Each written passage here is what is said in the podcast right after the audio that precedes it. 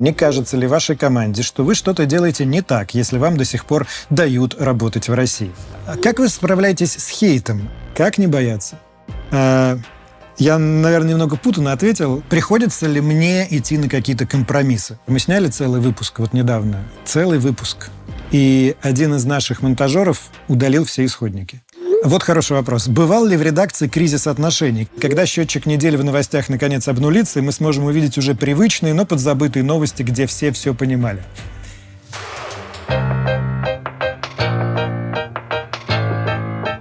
Привет, друзья! Как я и обещал, сегодня не самый стандартный выпуск редакции. Точнее, этот формат у нас обычный и даже еженедельный но он обычно не для всех, а для наших спонсоров, для тех, кто нам донатит, и для них каждую неделю я отвечаю на вопросы. Но мы решили, что один раз в году этот формат нужно сделать открытым для всех, во-первых, я надеюсь, что кто-то после этого захочет тоже стать нашим спонсором. А во-вторых, э, действительно пришли классные вопросы. Мы неделю назад давали имейл, куда их присылать. Хотя некоторые из них задают постоянно, и они повторяются. И мы эти вопросы немного объединили и сгруппировали.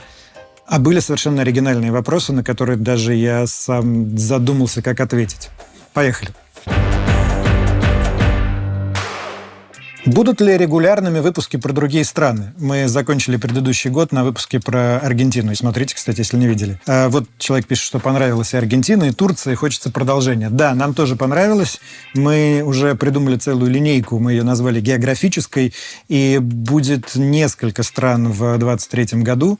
Опять же, ко всему, что мы говорим про 2023 год, конечно, нужно добавлять, если все пойдет по плану, если все сложится. Но я надеюсь, что все сложится, и, безусловно, несколько еще стран к географической линейке мы добавим. Мы стараемся выбирать те страны, у которых есть что-то общее с Россией, есть какая-то связь с Россией. Например, туда приехало много русских сейчас, э, в 22 году или до этого по каким-то причинам.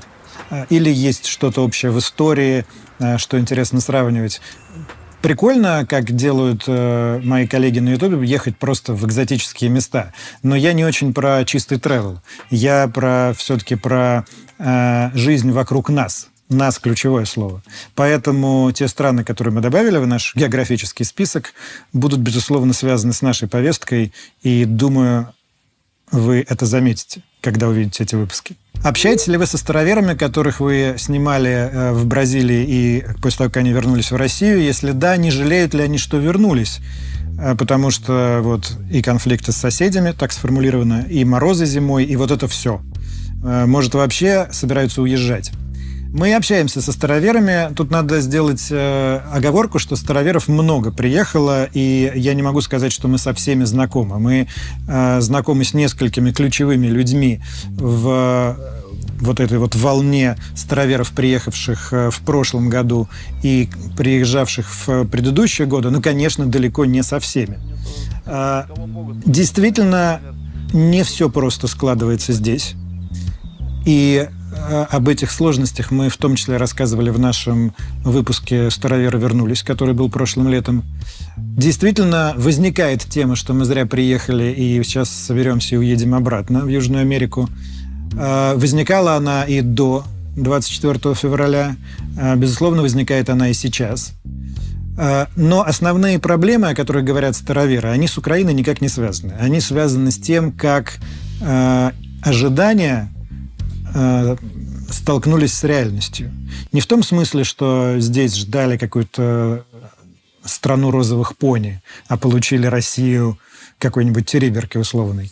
Нет, это грубое упрощение. В целом оказалось, что Россия намного более сложное э, место, чем э, многим староверам, возможно, казалось.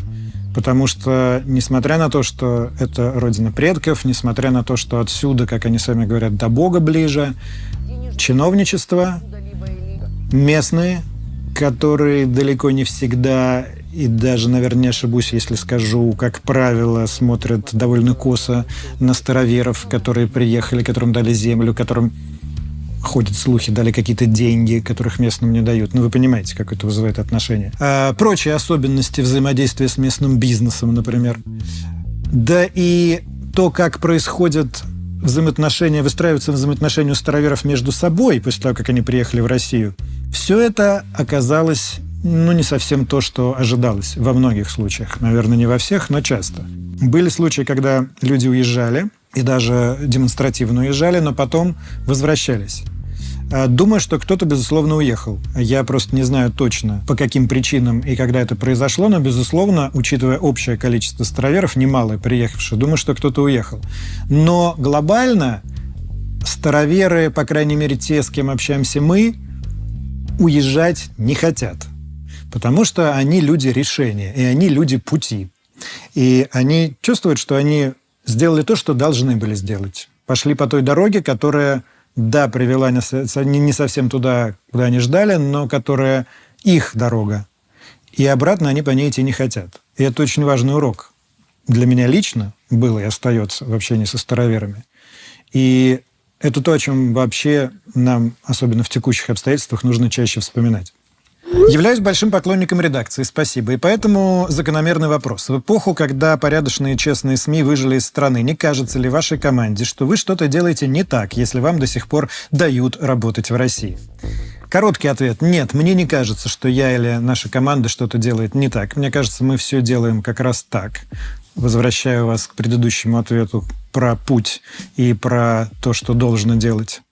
Мне не нравится слово «дают», Потому что если исходить э, из того, что кто-то должен обязательно дать, позволить, разрешить и эм, соизволить, э, то лучше вообще в России ничего не делать и, и не пытаться даже, потому что не дадут, не соизволят и не дозволят. Мы не спрашивали, по большому счету.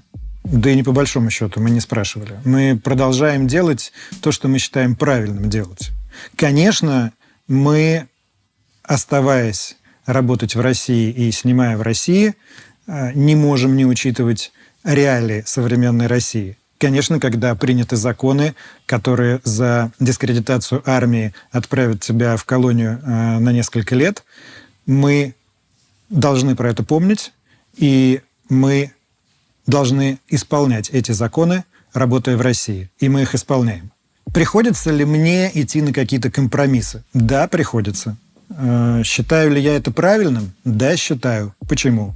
Потому что я считаю, что тот контент, который мы делаем, э, тот э, продукт, если хотите, который мы создаем и который вы все смотрите, он, безусловно, стоит того, чтобы мы пошли на некоторые компромиссы. Я очень скептически отношусь к возможности делать видео-журналистику про Россию не из России. Про тексты мы сейчас не говорим. С текстами другая история.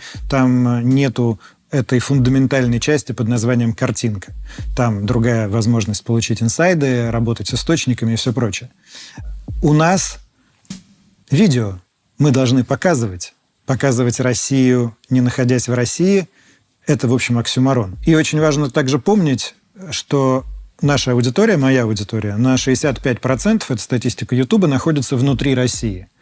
И эти люди, а канал «Редакция» смотрят люди, которые действительно привыкли сами делать выводы, а я в этом неоднократно убеждался, и все понимать, а эти люди не любят, когда им в голову вкладывают готовые суждения.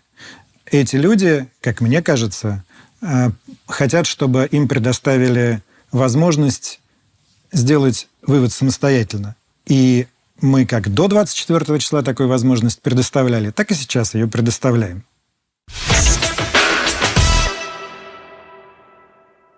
В новогоднюю ночь каждый из нас загадал желание. Теперь пришло время подумать, как его исполнить. Обрести стабильность, больше путешествовать и зарабатывать, уволиться с нелюбимой работы или чаще проводить время с семьей. Казалось бы, это все очень разные цели. И все же, чтобы их достичь, нужно сделать первый шаг – получить новую профессию в IT, все еще самой устойчивой и востребованной сфере на рынке. Такой может стать профессия Full Stack разработчик на Python, который учат в онлайн-школе Skill Factory. Python — самый понятный язык программирования для старта и при этом очень популярный. У него огромная сфера применения, начиная от сайтов и заканчивая играми. За время обучения вы закрепите теоретические знания в реальных кейсах и создадите 10 проектов для портфолио. В Skill Factory очень удобный формат обучения с пятью различными видами практики, и вы сами сможете регулировать нагрузку. Менторы помогут справиться со всеми трудностями, а карьерный центр поможет с трудоустройством как в России, так и за рубежом. И что важно, если вы не найдете работу, работу после обучения, вам вернут деньги. Записывайтесь на курс по ссылке в описании или по QR-коду на экране. С промокодом «Редакция» вы получите скидку в 45% на обучение. Не откладывайте на завтра свои мечты. Действуйте!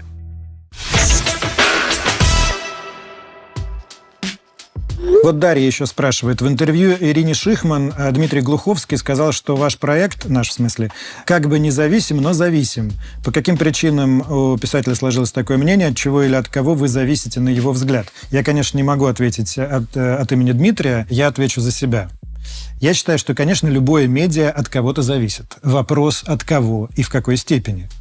Наш конкретный случай, мне кажется, редким и счастливым, потому что мы зависим в первую очередь и, в общем-то, в единственную очередь от аудитории, потому что именно и только аудитория дает нам возможность продолжать снимать контент, продолжать делать так, чтобы наш съемочный конвейер не остановился. Каким образом? Очень просто. Ну, во-первых, это донаты уже упомянутые, а во-вторых, это просмотры. Это наша главная валюта, которую мы монетизируем, продавая рекламу если у нас много просмотров, если мы аудитория интересная, то даже сейчас, даже в такие тяжелые времена, даже с учетом иноагентства, мы сохраняем способность и возможность продавать рекламу и показывать тот контент, за который аудитория голосует просмотрами. Конечно, от аудитории я тотально завишу. Зависим ли мы от внешних обстоятельств? Я уже ответил на этот вопрос. Мы вынуждены с ними считаться, даже если считаем их несправедливыми. А кто не зависит от внешних обстоятельств? Вы посмотрите недавнюю историю с дождем. Все мы так или иначе от них зависим и обязаны с ними считаться. И поскольку были вопросы и про независимость, и про объективность медиа вообще, я скажу так, я от определения объективной информации или объективные СМИ я от него всегда сторонился, потому что объективность – это на самом деле очень субъективная величина. Для одного это объективно, а для другого не очень. Не поверил он в эту объективность, и все.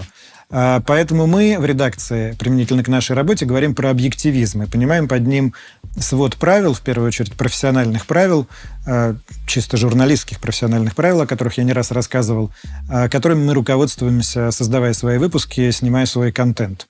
Являемся ли мы объективными? Думаю, что нет. А, даем ли мы возможность нашей аудитории делать самостоятельные выводы? Надеюсь, что да. Мне так кажется. А как вы справляетесь с хейтом? А, как бы я не обожал редакцию, нет-нет, но встречаю замечания, упреки, разоблачения в вашу сторону. Есть ли какой-то эмоциональный отзыв или вы не обращаете внимания? Возникает ли желание оправдаться? Поначалу, когда я был новичком на Ютубе, у меня возникало желание оправдаться, объясниться, э, сказать, что что-то такое, вы, вы не поняли. Вот. Потом я понял, что на Ютубе есть просто отдельный жанр. Э, ну и вообще в интернете в целом, но на Ютубе конкретно есть жанр хейта, э, и люди этим зарабатывают. Люди собирают этим аудиторию, собирают этим миллионы просмотров. И я, как человек либеральный, понял, что не надо даже пытаться с этим бороться. Во-первых, это невозможно. Во-вторых, э, если аудитории нравится, она все равно это будет находить и смотреть, а кто-то, если есть спрос, э, предоставит и предложение. Э, я считаю, что на каждый роток не накинешь платок. Глупо с этим спорить. Много, конечно, вопросов про иноагентство, они повторяются, поэтому я оставил один, э, сформулированный наиболее э, емко. Как иноагентство повлияло на вашу деятельность? Э, много ли потребовалось времени, чтобы перестроить работу, рекламные контракты? Пришлось ли от чего-то отказаться? Есть ли понимание, когда вы перестанете быть иноагентом? Начну с конца. Нет, конечно, нет у меня такого понимания, э, даже близко. И думаю, что ни у кого его современным, э, в современной действительности не может быть даже, возможно, у тех, кто принимал это решение, а принималось оно, конечно, не в Минюсте, э, этого понимания нет. Э, но у меня его нет точно. А, конечно, на нашу деятельность иноагентство повлияло плохо. Ну, понятно, что э, рекламы стало намного меньше, рекламодатели стали чаще отказываться, реже появляться.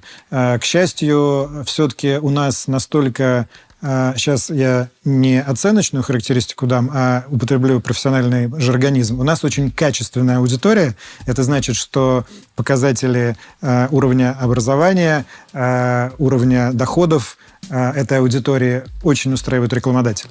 У нас настолько качественная аудитория, что все равно рекламодатели к нам приходят, за что мы им очень благодарны. Опять же, аудитория нам донатит, за что мы ей очень благодарны. И мы, ну, пришлось нам ужаться, кое от чего отказаться, в смысле там дорогостоящих каких-то командировок, возможно. Но в целом мы от того, что связано с производством контента, ни от чего всерьез не отказались, и на, собственно, контенте мы не сэкономили. Для меня это самое главное. Да, у нас, конечно, не те доходы, которые были до иноагентства, до 24 февраля, а, но что имеем, то имеем. Все все понимают, а, и то, что мы имеем возможность работать, я считаю, что это уже очень хорошо. Мы продолжим этой возможностью пользоваться. Про рекламу, кстати, вопрос. Есть ли рекламные предложения, которые вы отклоняете? Э, как вы относитесь к рекламе продукции, которая вам самому не близка? Это два разных вопроса, э, оба важных. Да, есть э, и довольно много, на самом деле, предложений о рекламе, которые я отклоняю даже сейчас. Хотя многие из них прямо очень вкусные по деньгам. Но нет. Нет, потому что мы не беремся за рекламу ставок, аукционов, э, всего прочего вот этого разводилова. Э, мы очень осторожно подходим к рекламе фармы. Иногда берем, но чаще отказываемся. И в целом мы внимательно смотрим на рекламодателя. У нас было несколько, ну, таких э, не очень приятных кейсов, когда мы рекламировали некий продукт, а потом э, от нашей аудитории, дистанция до которой на Ютубе очень невелика, а точнее сказать, совсем отсутствует, получали, ну, такой прям ужасно, ужасно, ну, такое берущее за душу разочарование. Люди тебе пишут, ну как же ты рекламируешь такую хрень, потому что вот, вот, вот про них писали, это на самом деле разводилово. А я, правда, не читал и не знал, что это как бы такой дерьмовый продукт. А, бывало пару раз, а, и а, больше мы рекламу у этих рекламодателей не брали. Но в целом э, я не всегда, конечно, рекламирую только то, что близко лично мне. Э, и надо, конечно, отличать рекламные сообщения от э, контента. Но мне в целом за нашу рекламу не стыдно. И в целом, конечно, я как блогер за рекламу, которая у нас выходит, несу ответственность. Вот несколько очень э, прикольных вопросов от э, Кирилла Гришина. А, обидно ли, что часто простые новостные выпуски, не требующие сверхусилий, набирают значительно больше, чем большие выпуски со сложной съемкой, командировкой и так далее? Вы глубоко заблуждаетесь, считая, что новостной выпуск это просто. Это ой как непросто, и на News э, часто уходят усилий, ну, не меньше, чем на большие выпуски. That said, как говорится по-английски, э, да, бывает обидно, что выпуск на который не затрачивалось столько душевных усилий, а он был сделан просто качественно, честно и, э, и профессионально, э, вдруг залетает, собирает миллионы просмотров. Ну, бывает, вот есть какая-то вещь, которая от нас не зависит. Ни от какого контент-креатора не зависит. Там, или хотите русское слово, ни от какого автора не зависит, ни от какого творца не зависит. А какая-то вот щелчок, что называется. Иногда зашло, иногда не зашло. Есть э, супер выпуски, на которые затрачено огромное количество усилий, которые отлично сделаны, все там по уму, а почему-то он не заходит аудитории. Есть наоборот. Иногда это действительно расстраивает, но скорее заставляет задуматься о невозможности прогнозирования в такой вещи, как производство контента. Будет ли редакция, продолжает спрашивать Кирилл, существовать со временем без Пивоварова в кадре? Изначально я был подписан только на Пивоварова, но сейчас уже действительно вы трансформировались э, в медиа. Но у нас изначально был такой план, и мы его придерживались. Я с самого начала это говорил, и во многом поэтому проект был назван не Пивоваров, условно говоря, а редакция. Я не собираюсь никуда деваться из кадра. Мне кажется, что, по крайней мере, пока и на ближайшее будущее я важный, э, если не прям-таки необходимый элемент во всей этой конструкции. Но, безусловно, я считаю, что продвигать других авторов, а главное растить новых авторов, которые растут внутри редакции из наших редакторов, из наших продюсеров, э, это очень важно. Вообще, самое кошмарное, что мне вот для себя э, казалось самой печальной участью в профессии, это заедать чужой век. Когда ты сидишь, перекрывая возможность э, выдвинуться и расти другим, э, просто потому что ты уже тут удобно устроился. У нас в редакции такого нет, вот я за это совершенно спокоен, и вы, если смотрите наш контент регулярно, вы можете видеть, что у нас появляются новые лица, и я этому очень рад. Мы будем и дальше так делать. И еще спрашивает Кирилл, а насколько вы лично погружены в тему в съемках, в которой участвуете? Э, невозможно же каждую неделю с нуля полностью погружаться в другую тему. Хороший вопрос. Редко, кстати, кто его так формулирует. Э, на самом деле профессионализм журналиста э, от профессионализма других скиллов и профессий отличается тем, что в других местах нужно знать какую-то одну область, но очень глубоко. Чем глубже, тем лучше. Э, хороший журналист должен э, понемногу знать все отрасли. То есть понятно, что знать все невозможно, но примерно иметь представление и об истории крестовых походов, э, и о том, как устроено производство шоколада, и о том, почему у нас бензин не дешевеет, когда падают цены на нефть, хороший журналист, конечно, должен. Для чего он это должен? Для того, чтобы когда ты начинаешь заниматься какой-то темой, ты мог быстро, э, опираясь на тот фундамент, который у тебя уже есть, э, продолжить ее э, в себе развивать и наращивать. Когда ты делаешь какую-то тему и погружен в нее, ты на какой-то короткий момент должен становиться профессионалом в этой теме, потом, скорее всего, половину из этого всего ты забудешь. Безусловно, все это я себя хвалю на самом деле. А, но, безусловно, все это было бы совершенно невозможно без э, редакторов, которые со мной работают, и которые готовят э, профайлы, и готовят разработку темы, и которые э, по нашим большим командировочным историям предоставляют мне страниц на 200 разработку темы, которая собрана неделями иногда из разных источников. Я сажусь, вникаю, задаю вопросы и, в общем, уже лучше разбираюсь, чем до. Но, конечно, это командная работа. Вот хороший вопрос. Бывал ли в редакции кризис отношений? Каков Алексей, когда и если он в гневе? Бывали ли скандалы и ссоры? Разумеется, я желаю вам всем только дружбы, э, добра и всего такого, но э, у вас же понятно, что не все так безоблачно, случаются крики, увольнения, скандалы. Но на самом деле скандалов я не припомню. Мы вот прям вот так, чтобы скандалить и орать друг на друга, э, такого не было, правда. Конфликты, ну, постоянно, конечно, случаются те или иные, как в, ну, как в коллективе без конфликтов. Мне кажется, у нас хорошо выстроена ну, система ответственности. И в целом конфликты, они гасятся просто тем, что у нас не бывает так, что за одно и то же отвечают э, два разных человека, например, а за что-то третье никто не отвечает. У нас, в общем, каждый понимает э, зону своей ответственности и понимает, э, что ему ждать от, от коллег, смежников, как раньше говорили. Поэтому производственные конфликты бывают, но они все улаживаемые, улаживаемые довольно быстро. И в, целом я хочу сказать, что мы дружный коллектив. Я имел э, возможность на протяжении своей долгой профессиональной жизни видеть разные коллективы. Э, коллектив редакции очень дружный. А какой я, э, когда у нас э, что-то случается? Ну, я бываю, наверное, неприятный. Да, я бываю неприятный даже, наверное, такой бываю, что и сам себя вспоминать не хочу в этом состоянии. Но как вот себя вести, когда, например, мы сняли целый выпуск, вот недавно, целый выпуск, и один из наших монтажеров по ошибке, конечно, по ошибке, он этого не хотел, удалил все исходники. Просто ночью монтировал, чистил диск и убрал все это в корзину. А потом корзину почистили.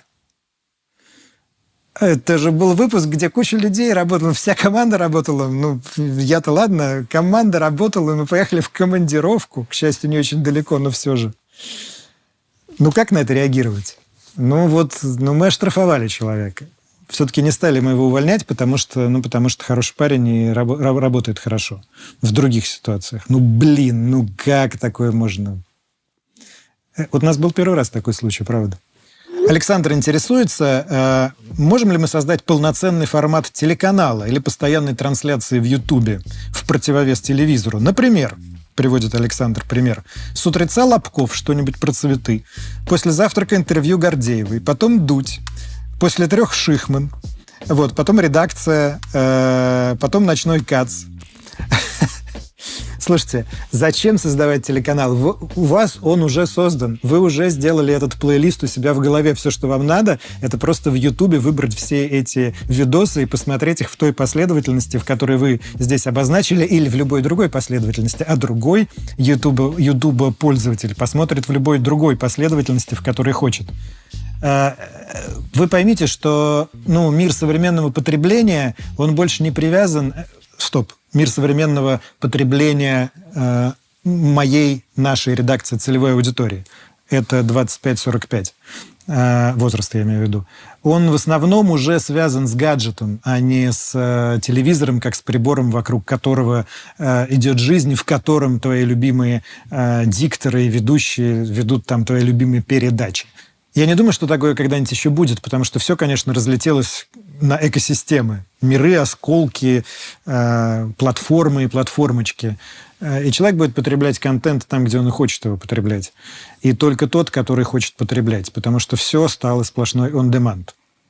Вместе с тем, конечно, э, в старших возрастных группах по-прежнему доминирует телесмотрение. И вопрос, который вы задаете, я его, конечно, не хочу упрощать. Вы спрашиваете, не создать ли нам такой телевизор, который будет альтернативой современному телевизору, существующему в России. Но это просто невозможно, потому что, ну, для этого нужны телекомпании, вещательные станции, телевышки, телекамеры, генеральные директора, все вот это. Студии, э, огромные деньги, огромные расходы. Э, и, как я уже сказал, для аудитории YouTube это совершенно не нужно.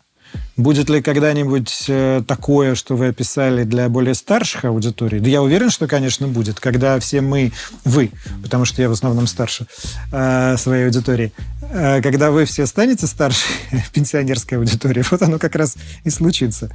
Я, наверное, немного путанно ответил, но, в общем, если коротко отвечать на ваш вопрос, такой телеканал не будет никогда существовать просто потому, что он не нужен. Вот интересный вопрос. Эм, Артур спрашивает. С февраля я задался вопросом, почему некоторые умные и образованные люди не видят очевидных фактов и не проверяют информацию. Откуда появляется критическое мышление? Какие факторы влияют на это? Во-первых, я вас э, э, уважаемый Артур, должен сразу переадресовать к паре наших, как я их называю, философских выпусков. Вот один был совершенно недавно, назывался «Крушение иллюзий», мы там про это рассказываем, и э, «Моральный выбор». До этого еще был хороший у нас выпуск про критическое мышление. Еще у нас был, кстати, хороший выпуск э, про хамство, русское хамство, он так и назывался. Э, мы там много про это размышляем. Если коротко, критическое мышление, оно может быть, конечно, и э, врожденным. Ну, бывает, что человек э, рождается с выдающимися умственными способностями, склонностью к аналитике, и сам, без всякой посторонней помощи, все время задается вопросом, так ли это, ничего не принимает на веру, пытается перепроверить и так далее. А, ну, такой, как Ломоносов. Родился гением, пришел в Москву с рыбным обозом и все перепроверяет, совершает великие открытия. Но в целом, конечно, критическое мышление – это навык, который нужно развивать и которому стоит учить. Потому что, ну, способность отличить, э, ну, например, оригинальную вещь от подделки, она же не может быть врожденной. Э, всегда же учат человека, как отличать, не знаю, там, настоящие часы от ненастоящих, да, или там сумочку какую-нибудь. А с мышлением-то еще сложнее, по большому счету.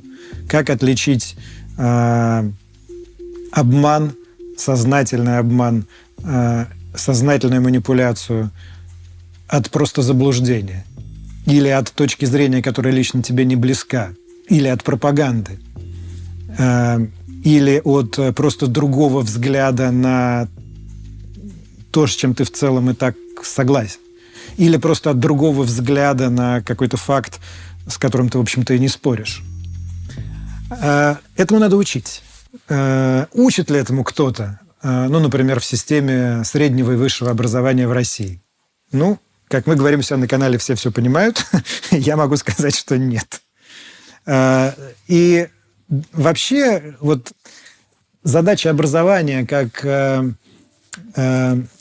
процесса, который выработает в человеке критическое мышление, способность мыслить самостоятельно, умение находить нужную информацию, проверять ее аутентичность, э, факт-чекать, как мы говорим, и выстраивать это в внятные, объяснимые, логичные конструкции себя в голове, это очень важная способность, которую как раз образование, хорошее образование, должно в нас, во всех, особенно молодых людях, развивать.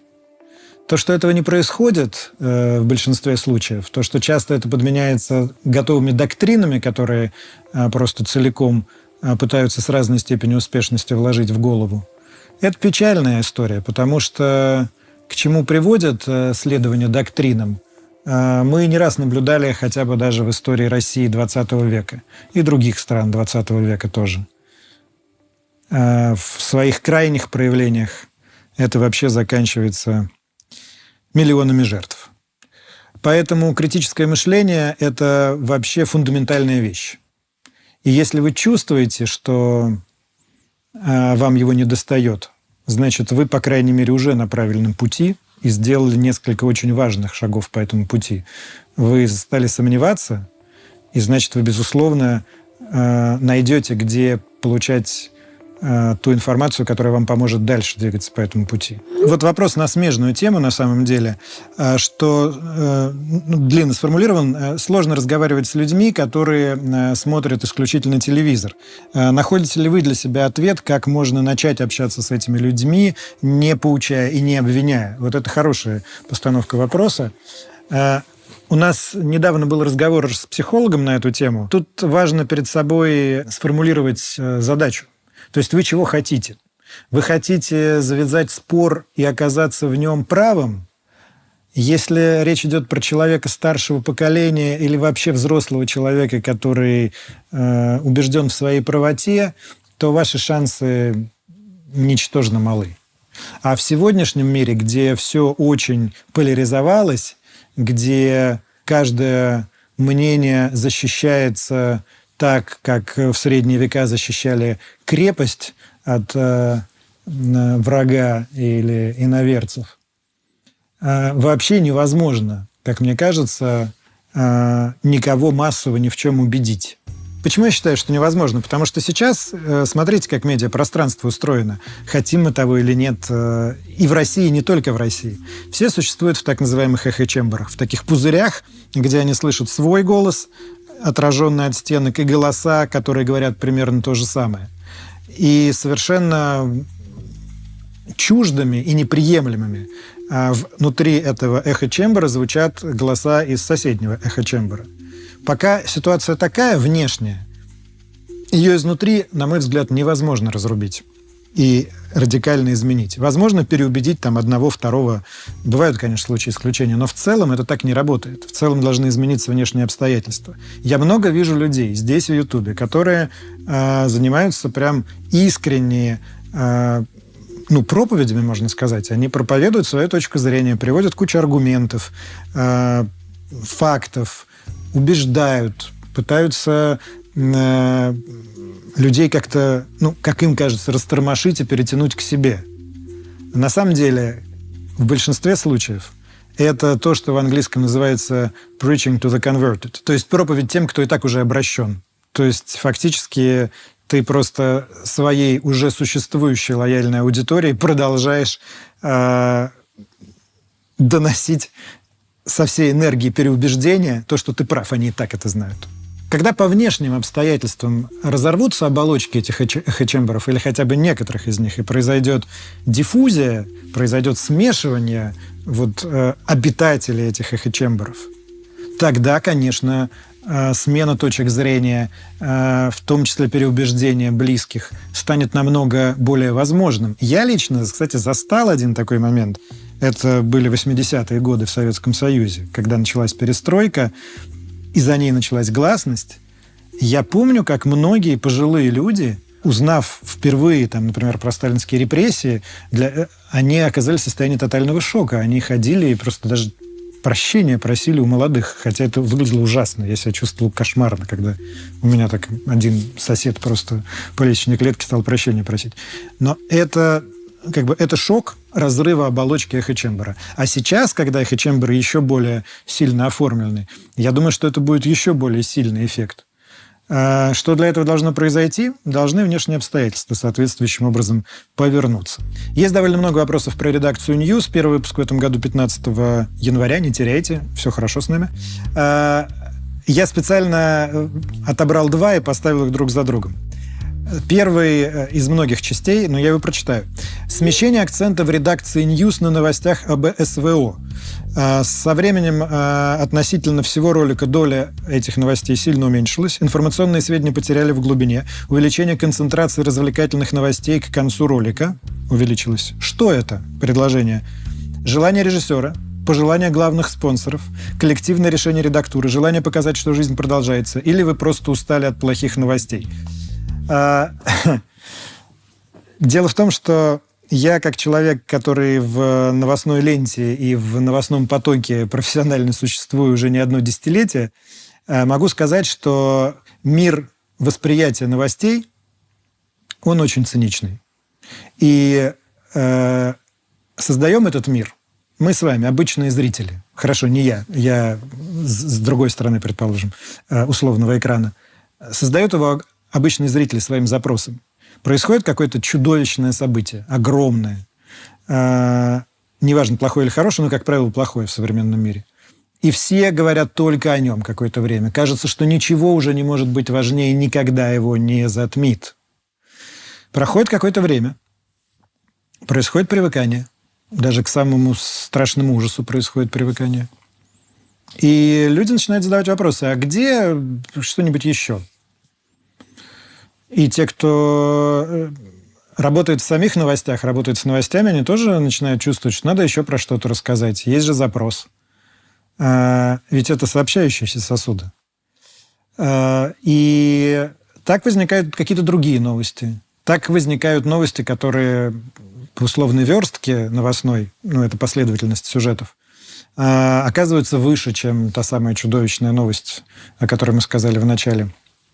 Так жизнь устроена. Трава свежая прорастает на пепелище, других новостей, э, или, по крайней мере, не только этих, начинает хотеть аудитория, на другие новости начинают люди обращать внимание. Потому что, собственно, новости же они никуда и не девались, просто было не до них. А тут вдруг опять стало. Поэтому э, это не то, что решение редактуры, это то, как э, ткань жизни устроена. И если вам кажется, что все только и ждут, что продолжение, как это в свое время на НТВ говорили, и в продолжение этого ужаса еще один кошмар. Вот. Если вам кажется, что у всех только такой запрос, у тех, кто смотрит э, или слушает новости, нет. Вот вопрос, который я тоже в связи с редакцией News отобрал – а как вы считаете, когда счетчик недели в новостях наконец обнулится, и мы сможем увидеть уже привычные, но подзабытые новости, где все все понимали? Я не знаю, когда, уважаемый Глеб, задающий этот вопрос. Это как раз вопрос не ко мне. Те, кто рассказывает вам новости, э, они не отвечают за сами события, о которых они рассказывают. Так что я не знаю, что там будет дальше, э, какие там будут новости. Я, однако же, рассчитываю, что команда редакции News будет с вами, э, чтобы объективистски в нашем фирменном ключе донести до вас эти новости. И, кстати, судя по просмотрам формата редакции News, наш подход у аудитории востребован, за что большое спасибо. А возвращаясь непосредственно к вашему вопросу, когда, наконец, мы увидим не счетчик недель, а привычные названия News? Увидим. А вот хороший вопрос э, от Михаила. Что для вас является критерием успеха в деле, которым вы занимаетесь? Является ли это наследие, если можно говорить о таком применительно к, к интернету? Э, или вы не рассматриваете ваше творчество с этой точки зрения? Нет, с этой точно нет. Я э, всегда хорошо знал, что Э, ну, как журналистика по старому определению, это ни, ни, ни, нижайший из подотделов литературы, э, и у него нету продленного существования, как есть у книги или у фильма. А, так, конечно, и в Ютубе то, что мы делаем, э, забудется и станет неактуальным довольно быстро. Конечно, я радуюсь, когда вижу, что просмотры наших выпусков, снятых три года назад, продолжают быть на хорошем уровне и продолжают люди их комментить. Это очень приятно. Но я не строю больших иллюзий насчет э, вечного э, э, контентного хвоста, который мы оставим в интернете, просто потому что ну, даже визуальные э, моды, визуальные Э, форматы меняются, и через 5-7 лет просто то, как мы делаем это сейчас, станет вообще неинтересным даже смотреть. И темп как-то будет другим. Ну, когда вы смотрите контент пятилетней давности, вы же сами чувствуете, что что-то не то, даже если он вам интересен.